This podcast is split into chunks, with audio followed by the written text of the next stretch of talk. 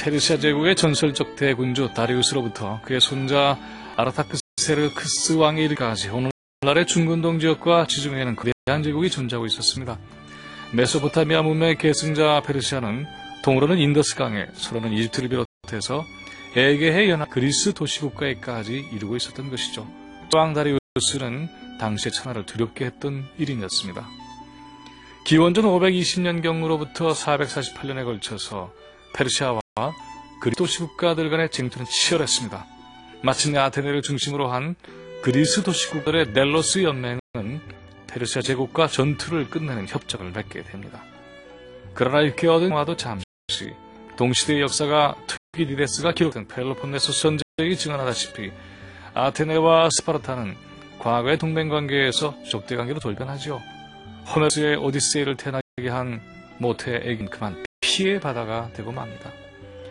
아무튼 그로부터 약 100년이 지난 기원전 333년경 마케도니아 평원에서 말을 달리고 있던 알렉산더의 출현은 펠로폰네소스 전쟁으로 기력을 자초해서 의인해버리고 말았던 그리스 세계를 재기하게 한 그런 것입니다. 뿐만이 아니라 페르시아 제국의 몰락을 의미했던 것입니다.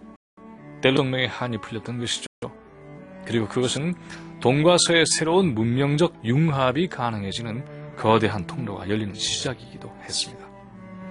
이는 단지 영토 확장을 멸하는 군사적 제국의 건설로만 그치는 것이 아니었습니다. 문명의 교화 결합을 바탕으로 인류사의 역사를 다시 시작해보겠다는 문명사적 프로젝트의 성격을 가졌기 때문이었습니다. 2000년이 지난 훗날 나폴레옹이 프랑스 혁명의 기세를 알아서 러시아를 포함한 유럽 대륙 전체를 석권하고 이집트까지 진격하면서 이른바 동방원정을 완결지로 했던 야망은 이미 알렉산더에게서 그 싹을 보이고 있 셈이었죠. 그런데 제국의 한계가 어디까지인가를 놓고 겨루던 이 일련의 광활한 전쟁의 역사는 바로 이 에게해를 중심으로 가서가 교대로 서로를 반격하면서 주도권을 주거니 받거니 했던 것을 보여줬습니다. 동쪽의 주도권이 들수록부터 시작해서 진간 오스만 터키에 이르는 제국에 이르는 계보를 기록하고 있다면 서쪽의 주도 알렉산 더를 기점으로 해서 나폴레옹을 거친 후 19세기 서구 열강의 오스만 제국 분할로 이어진 셈이라고 할 수가 있습니다. 이러한 과정을 거치면서 야마 문명은 서로 엎치락뒤치락했죠. 나중된 자 먼저 되고 먼저 된 나중되는 식으로 한 번 잡은 주도권이 계속해서 유지되는 방법은 없었습니다. 끊임없는 문명사의 주도권 교체가 드라마로 펼쳐졌던 것입니다. 19세기 근대 서구가 아랍 세계의 낙후함을 비웃어친 고대 현실 로 돌아가면 정작 야만에 처져 있었던 것은 오늘날 서구의 자신이었던 것이죠. 그 문명의 젖줄은 유프라데스강과 티그리스강 사이의 땅에서 비롯되었음을 부인할 수가 없습니다.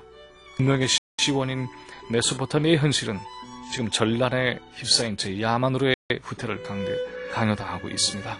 아리우스 제왕의 페르시아 그 후에의 모든 위험을 잃어버린 채 이라크는 파면당하고 있습니다. 문명사회적 융합이 아니라 문명의 파괴만 이어지고 있을 따름입니다. 세월이 장구하게 흘러서 역사가 헤라토투스나 투기디데스가 다시 등장한다면 오늘날 벌어지고 있는 아메리카 제국의 페르시아 정복과 지배 역사를 어떻게 기록하게 될까요?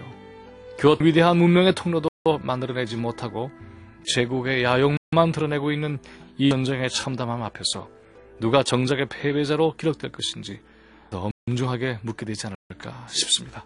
김민웅의 세상 읽기 였습니다.